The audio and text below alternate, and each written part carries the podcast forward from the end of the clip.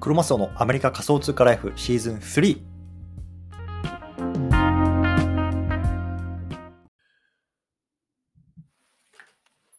はい。ということで、今日も毎日スペース始めていきたいと思います。よろしくお願いいたします。今日2月の13日ですね。月曜日。よろしくお願いします。はい。じゃあ今日なんですけども、今日はね、チャット GPT プラスは高いのか、まあ、こんなね、テーマで少し話していきたいなと思います。ね、皆さん、チャット GPT ってね、あもう本当にここ2、3日ぐらいですか、めちゃめちゃ騒がせてますけれども、いじってますか？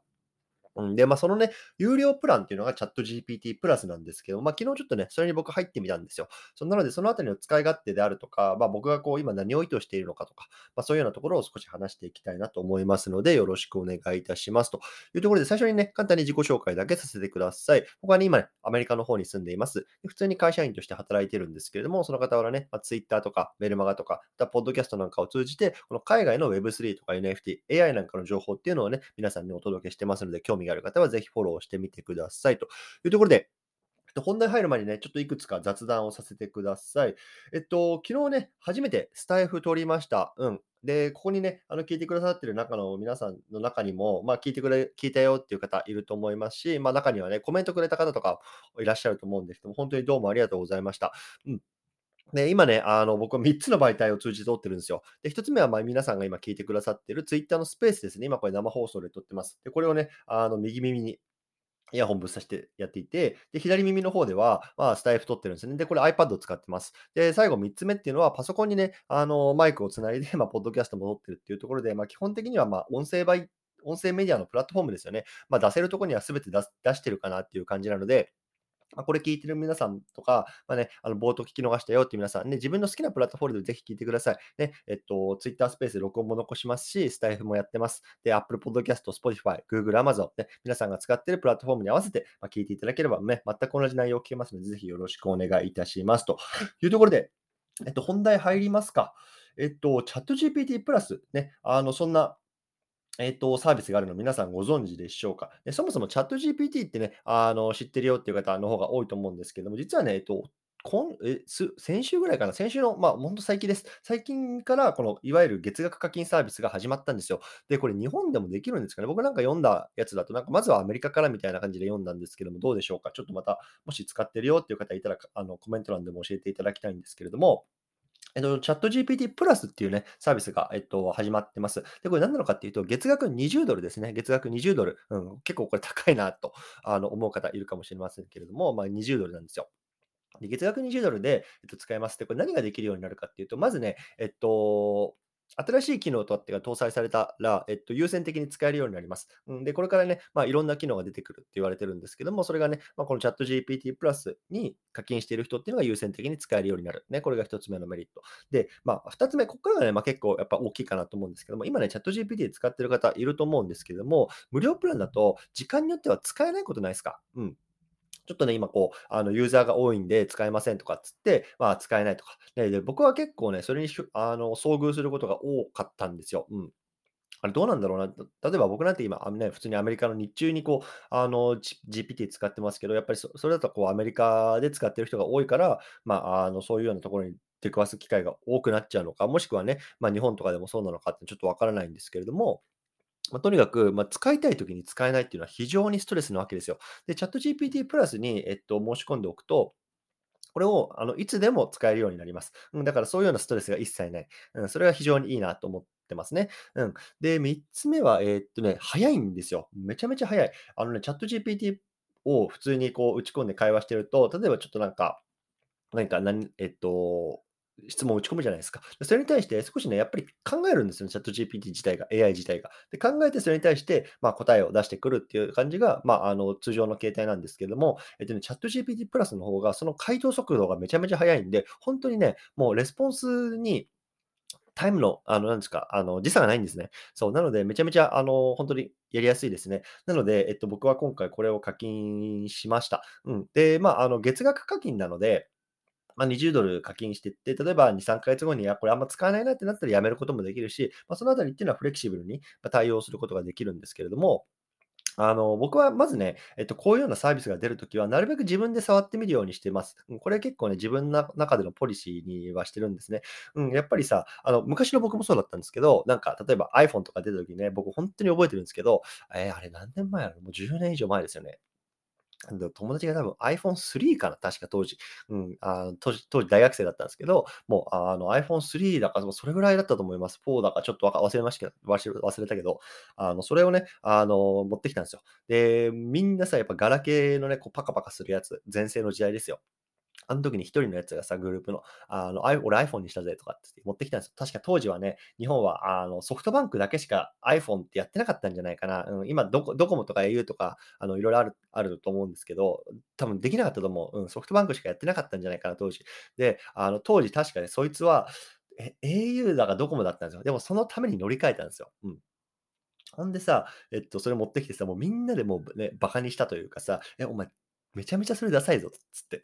で、画面でかいし、めちゃめちゃポケット入らねえじゃんとかつって、あの、めちゃめちゃに言ってたの覚えてますよ。うん。で、まあ、あの、まあ、それも一つの一つの例だし、基本的に僕は割となんか昔からなんかそういうような新しいテクノロジーとか新しいものに対しては、まあ、触るのって結構躊躇するというか、まあ、なんか別になくてもいいじゃんって思うようなタイプの人間だったんですけど、やっぱ本当ここ最近ですよね。こうなんか新しいものが出たら、やまあ、とりあえず触ってみる、飛びついてみる。まあ、そんな風にしてます。やっぱそれによってさ、考える、考えられることとか、うん、感じることとか、あ、こうやって使ったら、なんかもっと仕事が効率化効率化できるなとか、やっぱそういうアイディアとかっていうのが生まれるし、うん、すごくなんかなんだろうな、あのうん、効率的かなと思ってます。でさ、別にね、それ、今の自分にとっていらないと思ったらさ、別に使わなきゃいいだけじゃないですか。で、今回のチャット GPT プラスも一緒でさ、ね、別に20ドル分の価値ねえな、俺そんな使わねえなってなったら別にあのいいんですよ。もう、あの、例えば来月やめたりとか、まあ、そんな風にしたいなと思ってます。うん。で、えっと、僕がね、こうチャット GPT プラスに、えっと、なんで入ったかっていうところは、えっと、もう一つあってとにかくまずさ、今チャット GPT ってさ、もうバズワードになってませんか？ね、皆さんどうですか？もうなんか Twitter のタイムラインとかひら開いたらさ、もうチャット GPT っていう文字見ない日なくないですか？って思ってるんですよ。で、えっと、僕は今、えっと、例えば僕は3、4ヶ月前、去年の12月に、10月に、えっと、NFT っていう、まあ、分野で、えっと、自分の軸を置いて発信活動を始めました。うん、で、その時に当時1000人ぐらいだったフォロワーさんが今1万人を超えたっていう感じなんですけど、ずっと軸足を、まあ、NFT に置いてたんですよね、発信活動の軸を。で、それっていうのは、やっぱりこの4、3ヶ月間、4ヶ月間っていうのは、やっぱりトレンドの中に NFT っていうのがあったんですよね。それはやっぱりマーケットの盛り上がりであるとか、まあ、そういうのがあったと。うん。で、あの、正直最近は NFT ってめちゃめちゃなんだろうな、あの、話題が大きな話題があるかっていうと、なかなかそうでもないし、どっちかっていうとやっぱりトレンドは AI だと思ってるんですよ。そう。なので、もし僕が今から発信活動を、まあ、一から始めて、フォロワーさんを伸ばしたいな、影響力をつけたいなっていう人であれば、僕はもう今 AI に絞った発信をすると思います。うん。やっぱりそれぐらい、まあ、AI って来てると思うんですよ、今。うん。で、これが3ヶ月後とか半年後どうなるかわかんない。やっぱりこのテクノロジーの流れってものすごく早いし、トレンドの流れってものすごく早いんで、やっぱり3ヶ月前 NFT でポジション取れた僕はすごくラッキーだったと思うんですよ。うん。そう。なので、やっぱりそれっていうのをこうマーケットを見ながら、こうどの発信に軸をこう置いていくかっていうのは、やっぱりその、なんだろうな、自分を変えていかなきゃいけないと僕は思ってます。うん、で、別に今、僕はその NFT に関する発信をやめるわけじゃなくて、まあ、自分の中で今この AI とかっていうのをすごく学びたい欲が強いんですよ。で、このなんか欲っていうのもすごく大事だなと思っていて、別に NFT に興味がないのに、NFT の発信をして、フォロワーを伸ばすっていうところは、をやる やろうと思ってる人って多分ね、それ苦痛だと思うんですよ。で、多分それ絶対続かないと思うんですよね。僕は NFT が好きだったし、NFT の未来になんか結構ワクワクしてるからずっとこの3ヶ月間、4ヶ月間発信が続けられてるんですよ。でもこれがさ、全然 NFT に興味ない人がね、フォロワーを5000人にしたい、8000人にして、1万人にしたい、それだけで NFT の発信をする、ね、伸ばすためだけにっていうところになると、目的と手段がこう、ごちゃになってると思うんですよね。うん。で、あの、ちょっと何の話をしてるかよくわかんなくなってきたんですけど、まあ、ちょっと語らせてください。うん。まあ、ほんで、あの、なので、やっぱりその、AI まず触れてみて、あ、これも、あの、なんか、楽しいな、好きだなって、もし直感的に感じるのであれば、僕は今 AI の発信をするべきだと思います。うん。で、えっと、そう。で、チャット GPT は今そのバズワード化してるじゃんっていう話なんですよ。そこに戻りましょう。なので、チャット GPT でバズワード化してるじゃんと思うんですけど、やっぱりね、あの、これを使っていろんなことがこれからできていくと思うんですよ。うん。で、それは例えばさ、まあ僕みたいなコンテンツクリエイターって言われる人たちにとってもそうだと思うんですね。例えばね、まあ、ブログ書いてますとか、まあ、ツイート書いてます。まあ、僕もやってますよ。ね、メルマガ書いてます。で、このあたりってさ、まあ僕ね、今もこう、リサーチとかしてさ、こう、シコシコシコ書いてますけど、やっぱそれにかかる時間って割とさ、馬鹿にならないわけですよね。で、それを多分このチャット GPT をうまく使うことによって、ただのいわゆるコピペ分じゃなくて、もっとなんかクリエイティブなことに使えるなと思うんですよ。で、それは、まあ、凡人の僕には今わからないんですけど、やっぱりこの世の中を見てるといろいろやってる人たちがいるわけですよね。で、そういう人たちを真似て、自分なりに取り入れて、なんか自分の型を作っていきたいなと思ってるんですよ。で、その時にさ、やっぱりこのチャット GPT がさ、時間によって使えないとか、なんかすごく回答が遅いとか、なんかそれでイライラするのはめちゃめちゃもう嫌なんですよ、僕は。うん。それだったらもう20ドルっていうお金を払ってでも、やっぱりそこにキャッチアップしていきたいなって僕は思ったから今回課金したんですね。うん。そうなので、僕はこのチャット GPT を、こう、なんだろうな、あの、いわゆる、まあ、一般人ベース、一般人ベースというか、もちろんさ、チャット GPT を取り入れてさ、じゃあ Google 検索を作りますとかさ、ね、マイクロソフトの Bing ってやや始まりましたけど、そんなこと僕にはできないけど、でもそれを一ユーザーとしてどうやって使えるかっていうところの発信は僕も、僕はできると思ってるんですよ。そう。で、こうやったら使いやすいとか、こういう風に使ってますとかね、こういうような、なんだろうな、えっと、使い方をしたら、もう会社のメールなんてね、まあ、ほとんどもう秒で打てるようになりましたとか、まあ、それだってさ、それそれだったらさ、まあ、僕にもできるし、まあ、むしろ僕みたいなね、あのなんだろう発信者がこう皆さんに提供できる価値かなと思ってるんですね。なので、まあ、そういうようなところを今回僕はこのチャット GPT プラスを使って、まあ、ちょっといろいろ試していきたいなと思ってます。うん。で、このね、あの、週末って皆さんどうですか？どうですか？ってちょっとめちゃくちゃな話題やな。あの、僕もあのやっぱり あの家族がいるんで、あの、ぶっちゃけてないし、こういう自分の仕事、いわゆる、まあ、仕事ですよね。仕事って、もう週末全然ははかどらないんですよ。うん。あのね、あの子供の世話行ったり見たりさ、なんか公園連れてったりさ、昼寝させたり、飯食わせたりさ、まあいろいろあるじゃないですか。そしたらもう全然はかどらないんですよね。でむしろなんか平日の方がさ、ね、保育園行ってくれてるしさ、こう自分の時間がバガッと取れてさ、こういろいろできるわけですよ。うん、で、僕も週末はこうあんまり時間が取れなかったんですけど、まあ、空いた時間ね、昼寝してる時間、1、2時間とかあるんで、その時間で何やってたかっていうと、もう本当に AI ツールをめちゃめちゃ触ってたんですよね。うん。だから、あの、この週末はほとんどこう、いわゆる Twitter 上での発信はしてないんですけど、でもやっぱりそれぐらい、あの、AI って今僕の中ですごく面白いなって思ってきてる分野なので、ちょっとこのあたりを触って皆さんの方にちょっと共有したいなと、本当に思ってます。うん。はい、っていう感じですね。ちょっと今日は何の話をしているのかよくわからなくなっちゃったんですけど、まあ、とにかく、あの、このチャット GPT プラスですね、僕は、まあ、あの、月額20ドル、うん、あの、払う価値はあるかなと思います。うん、めちゃめちゃ早いし、あの、使えない時間帯があるっていう、そのストレスがないのはすごくいい。うん。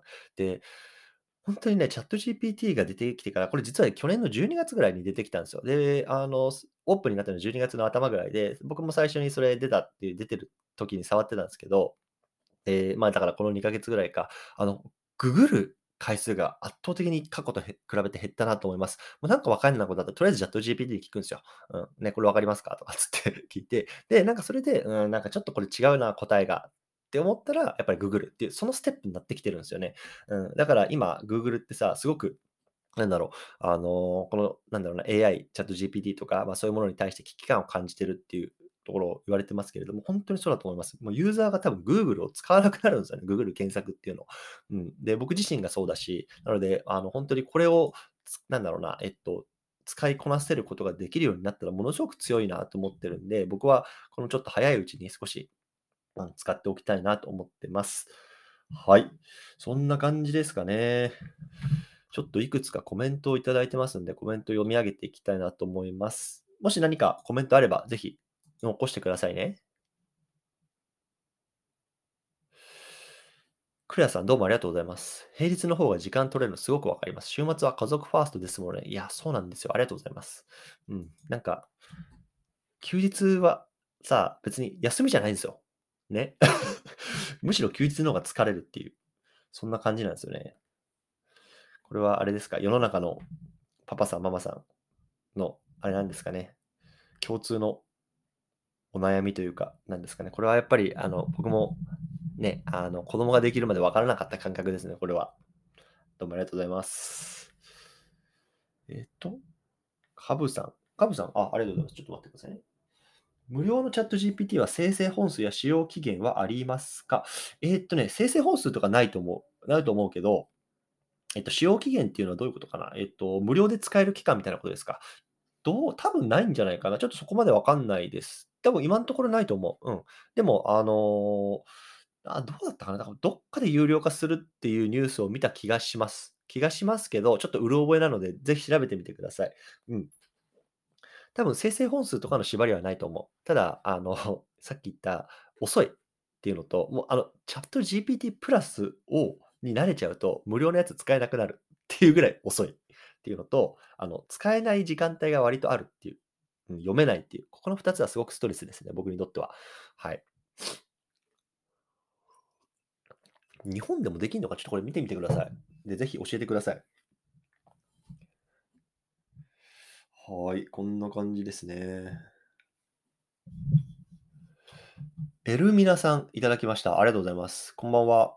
いろいろな AI ツールが立て続けに出てきて、どれ使えばいいか思ってます。やっぱりチャット GPT が使いやすいですか？あ、はいはいはいはい。これすごくいい質問だと思います。えっと、いわゆるチャット系ですよね。チャットして、えっと、答えを得る系のツールってことですよね。えっとね、使いやすさで言うとどうだろうな。僕は実はほとんど使ってないんですよ。他ね。あ、もちろん使ってます。使ったこと、触ったことあるけど、えっと、使ってなくて、まずチャット GPT の一つ目の、えっと、デメリットっていうか弱みね。チャット GPT に、えっと、搭載されてる AI の知識っていうのは2001年までなんですよ。2001年まで。なので、もう2年前ですよ。そう。なので、いわゆる普遍的なことであるとかっていうのは、結構チャット GPT 答えてくれますけれども、あのー例えば最新のものとかね、例えばどうだろうな。2022年のワールドカップの優勝国はどこですか？ってちょっと言ってみようか。反応するんか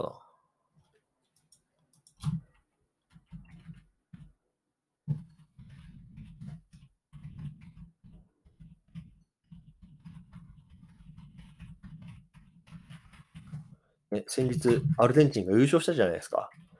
これとかって2002年の情報だから出てこないのかもね。ちょっと待ってね。今ね、2022年のサッカーワールドカップの優勝国はどこですかって聞いてるんですよ。はいはい、出てきました。私は2022年のワールドカップの結果を予測することはできません。実際の試合が行われてから結果を確認する必要があります。こんな回答が出てきたんですよ。そうつまり、チャット GPT ってさっきも言ったみたいに2021年までの情報をベースに僕らに答えを教えてくれてるんで、最新の情報が出てきてないんですよ。これが一番のデメリット。うん。だから、最新のものをこう、なんだろうな、えっと、リサーチしたいときには、チャット GPT 使えないです。なので、多分他のやつを使う必要があって、例えば、えっと、僕が見てる中だと、うんと、このあれですね、これなんてだ ?Perplexity AI ってやつ。えっとね、えー、っと、じゃあこれを皆さんに共有しましょうか。もうね、僕のブックマーク、ちなみに、あの、もう月額課金しまくってるやつみたいになってるんですけど、ツイッターブルーも月額8ドルでやってるんですけど、ツイッターブルー登録するとブックマークね、使えるんですよね。で、ブックマークにいろんなね、あの、フォルダを作れるんですよ。僕はね、例えば AI ツールとか、AI かける動画とか、 to-do リストとかさ、ツイートのネタとかっていろんなフォルダ作ってるんですけど、最近 AI ツールにめちゃめちゃぶち込んでるんですよね。で、えー、っと、どうだろうな。これか。これこれこれこれ。これはね、今、見えますかね？一番左かな？ツイートしたやつなんですけど、perplexity っていうんですかね？ちょっと読み方がわからないんですけど、これがいわゆる、えっと、検索エンジンとして、えっと、最新の情報とかも出してくれるやつです。ただね、ユーザーインターフェースがこれめちゃめちゃ見にくいんですよ。うん、だからまあ、あの一長一短だと思いますけど、結構このパープレクシティはを、えっと、押す人も多いですよね。なので、この辺併用してもいいと思います。で、これ多分まだ無料で使えるはず。うん。そうだね。なんか多分 Chrome エクステンションボタンがあるから、Chrome のエクステンションもできるのかななんか使い方、まだ僕もよくわかってないんだけど。はい。そんな感じですね。ただね、あの、ちょっとね、パワープレクシティは、あの、最新の情報とか出てくるんだけど、出てくるし、引用元も持ってきてくれるんですけど、なんかね、回答が浅いんですよ。うん。回答が浅いから、うん。チャット GPT は結構深くて、あ、なるほどねっていう、きちんと深みのある、あの、回答をしてくれてるけど、2021年までの情報しかない。うん。で、パープレクシティは見にくいし、情報はさ見にくいし、えっと、じょなんだろうな、えっと、なんだろう、出してくれてる情報がちょっと浅いんだけど、情報は最新なんで、まあ、使いなんだろう、あの、使い分けていくのがいいかなと思いますね。うん、なんかこの辺もさ、わかんないじゃん。全然。全然わかんないからさ、やっぱり使ってみなきゃわかんないんですよ。うん。で、あの、僕は結構その今、スモールコミュニティを自分でやっていて、で、そこで何をやってるかっていうと、まあ、あの、ツイッターをね、こうどうやって伸ばしていくかみたいなところにに、まあ、興味がある方っていうのを、まあ、対象にしたスモールコミュニティやってるんですよ。で、20人強ぐらいかな、今入ってくれていて、まあ、こうやってツイートしてますとか、これどうしたらいいですかとかっていうのを添削したりとか、コミュニケーション取ったりとかしてるところなんですけど、まあ、そういう方々に、まあ、あの言うのが、こう自分の型を作るのが非常に大事ですっていう話をするんですね。自分の型。うん。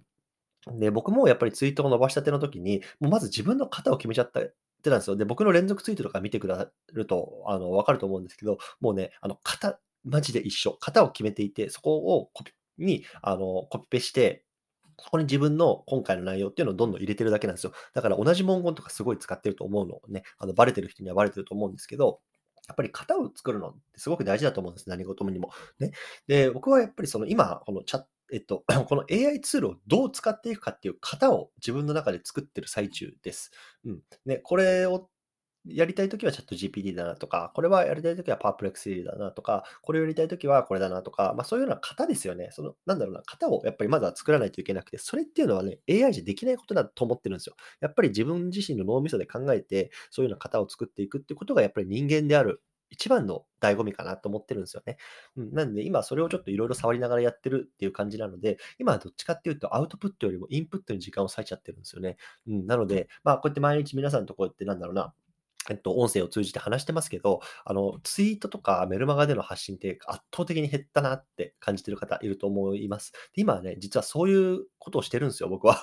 うん、どっちかっていうと、あの、もう NFT のさ、連続ツイートとかってさ、もうみんなしてるじゃん。ね。で、変な話、もう僕じゃなくてもいいかなっていうフェーズに入ったかなと思ってるんですよ。うん。ね、あの、もう多分僕もさ、あの、今 NFT で連続ツイートやったら伸びますよ的なメルマガも書いちゃったし、それを結構読んでくださってる方も多いし、もう今さ、あのタイムライン見たら NFT に関する連続ツイートね、1から始まってさ、なんか10で終わるみたいな連続ツイートめちゃめちゃ見ませんか？で、僕はもう今そこに行ったら 自分が埋もれるなって思ったんですよ。あ、もうこれダメだ。で、やっぱり詳しい方とかもそういうやり方やってるし、ね、僕みたいなね、なんだろう、あの、素人に毛が生えたみたいな人間がさ、やっぱりそれを続けてても、あ、もうこれ埋もれるなと思ったんですよね。うん。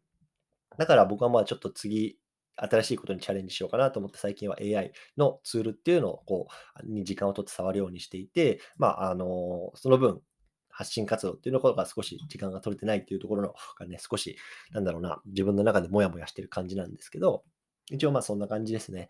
なんで、まあ、ちょっといろんなツール触ってますね、最近。うん。もうなんかちょっと触りすぎてて、ぶっちゃけよくわかってない。よくわかってないんですけど、まあそういうような背景があります。はい。エルミナさんどうもありがとうございます。でさ、エルミナさんの僕実はツイートをね、ここに貼り付けてるんですけど、次の話題言っていいですか？真ん中のやつかな長文機能ね、ツイッター、先週から使えるようになってるんですけど、これね、実は僕も昨日気づいたんですけど、えっとね、先週僕がこれいじってた時って、スマホでしか長文機能使えなかったんですよ。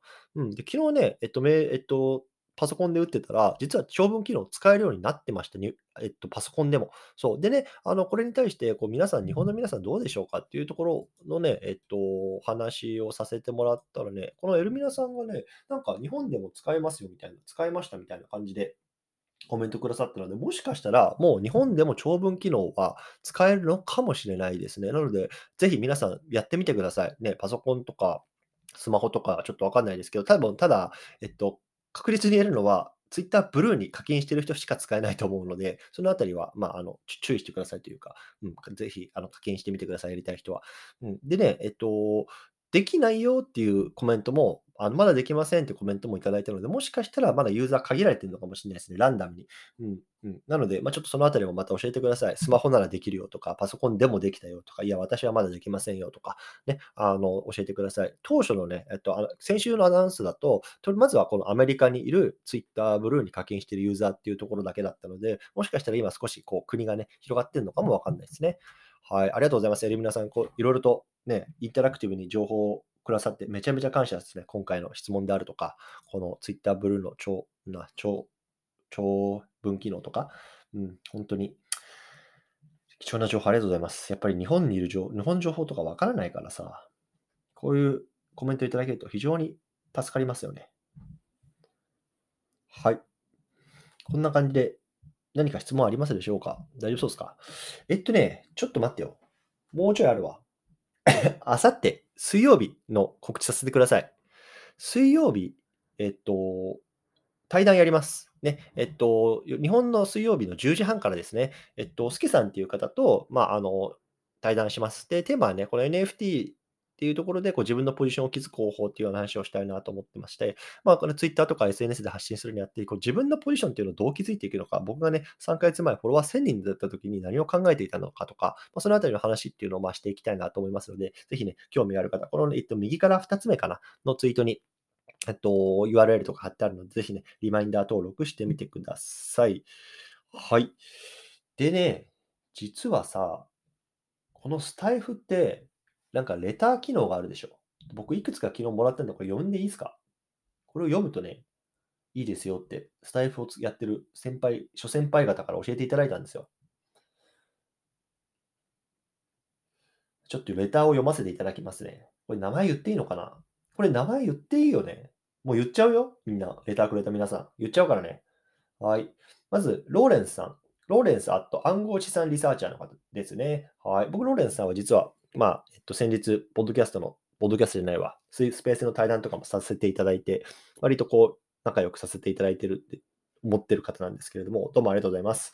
ローレンスです。いつも音声を楽しく拝聴しております。スタンド FM でも配信されるようになったとのことで、レターを送ってみました。よろしければ、最近の NFT のトレンド、Twitter のフォロワーを伸ばす方法をテーマにまたお話聞かせてくださいというような話ですね。はい、どうもありがとうございます。ね、最近の NFT のトレンド、Twitter のフォロワーを伸ばす方法、そうですね。このあたりまたちょっとどっかで話そうかな。うん。でね、えっと、多分 Twitter のフォロワーを伸ばす方法はね、今ね、NFT よりも AI、絶対 AI です。うん。で、まあ、さっきも言ったけど、あの AI を触れてみて、これ楽しくないなって言ったら別に AI を軸にフォロワー伸ばす必要はないと思うけど、ちょっとでも触ってみて、あ、楽しいなって思ったら、多分 AI を軸に発信したら今伸びると思います。はい。ちょっとそんな簡単な感じにさせてもらいますね、今日は。ありがとうございます。で、えっと、2つ目。紐解きの魔法使いラボさん、どうもありがとうございます。クロマスバさん、こんにちは。ディスコード名セルペンティ、アップランド名ウッディです。というところで、はい、僕、実はアップランドっていうブロックチェーンゲーム、まあ僕は唯一やってるブロックチェーンゲームなんですけど、うん、で、あの、仲良くさせてもらってる方ですね。はい、ありがとうございます。ポッドキャスト聞いてたら、スタイフ始めましたと書いてあったので、お邪魔してみました。こっちの方がよく利用するので、こちらで聞かせていただきます。フォローはさせていただきます。というところで、どうもありがとうございます。いやね、マジで、スタイフみんな聞いてんのかよっていう知らなかったよ。早く教えてくれよっていう感じです 本当に今更なんですけど、スタイフ始めました。ありがとうございます。はい。じゃあ最後、もう一個来てるんですね。メタラビアートラジオ、Spotify でも配信中さんですね。ありがとうございます。おめでとうございます。以前マイクを教えてもらったものです。またコラボしてください。僕もいろんなプラットフォームで配信してます。よろしくお願い申し上げます。というところでどうもありがとうございます。えー、っとね、ちょっと僕はこれ実はあ覚えてなくて、マイクを教えてもらったことありましたかね？僕は実は、えっと、ブルーイエティっていうあのマイクを、ポッドキャストを使うときにやってるんですけど、これは、えっとね、Spotify とか、Apple Podcast とかを聞いてるでの音声はこっちで配信してて、実はあのスペースとか、あとはスタイフは、ま、普通の、なんだろうな、iPad、iPhone とか買った時に備え付いてる有線のやつあるじゃないですか。あれ繋いでやってるんですけど、そう、自分のマイクはこの Blue Yeti ってやつをこう使ってやってますね。うん。そう。で、まあ、そんな会話を多分以前にやり取りさせていただいた方からいただきました。うん。どうもありがとうございます。ちょっと僕これあんまり覚えてなかったんですけども、まあ、とにかく、あの、面白いね。このスタイフってさ、僕も知らなかったし、あの、お勧めされた方々が口々に言ってたのが、こうやって、このリスナーさんと気軽にコミュニケーション取れるのがいいですよって言ってたんですよ。で、本当にこういうレターとかさ、届いて今ね、読ませてもらいましたけど、思いますよね。うん、こうやって気軽に、なんだろう、リスナーのみんなとコミュニケーション取れるのが非常にいいと思います。ね、Spotify とか Apple Podcast とかってそれできないんですよ、なかなか簡単には。ね、この辺すごく改善の余地があるかなと思います、あの辺は。で、一方で、まあ、あの、ツイッターのスペースはね、もちろん生放送なんでコメント読み上げることできたりとか、ね、中にはこう、手挙げて上がっていただいてる方とかもいますけれども、まあ、あの、本当にいろんなプラットフォームを、いろんな、こう、強み、弱みあって面白いなと思いますね。はい。ということで今日こんな感じですね。夜遅くに聞いていただきどうもありがとうございます。もう11時回っちゃったと思うので、今日はこの辺りにしたいなと思いますので、またこれ、冒頭聞き逃した方は Twitter スペース録音してますし、ポッドキャスト、スタイフ、何度も言いますけれども、あの、聞けますんで、ぜひそちらの方でも聞いてみてくださいというところで、また明日ですね、うん、10時半皆さんとお会いしたいなと思います。どうもありがとうございました。失礼します。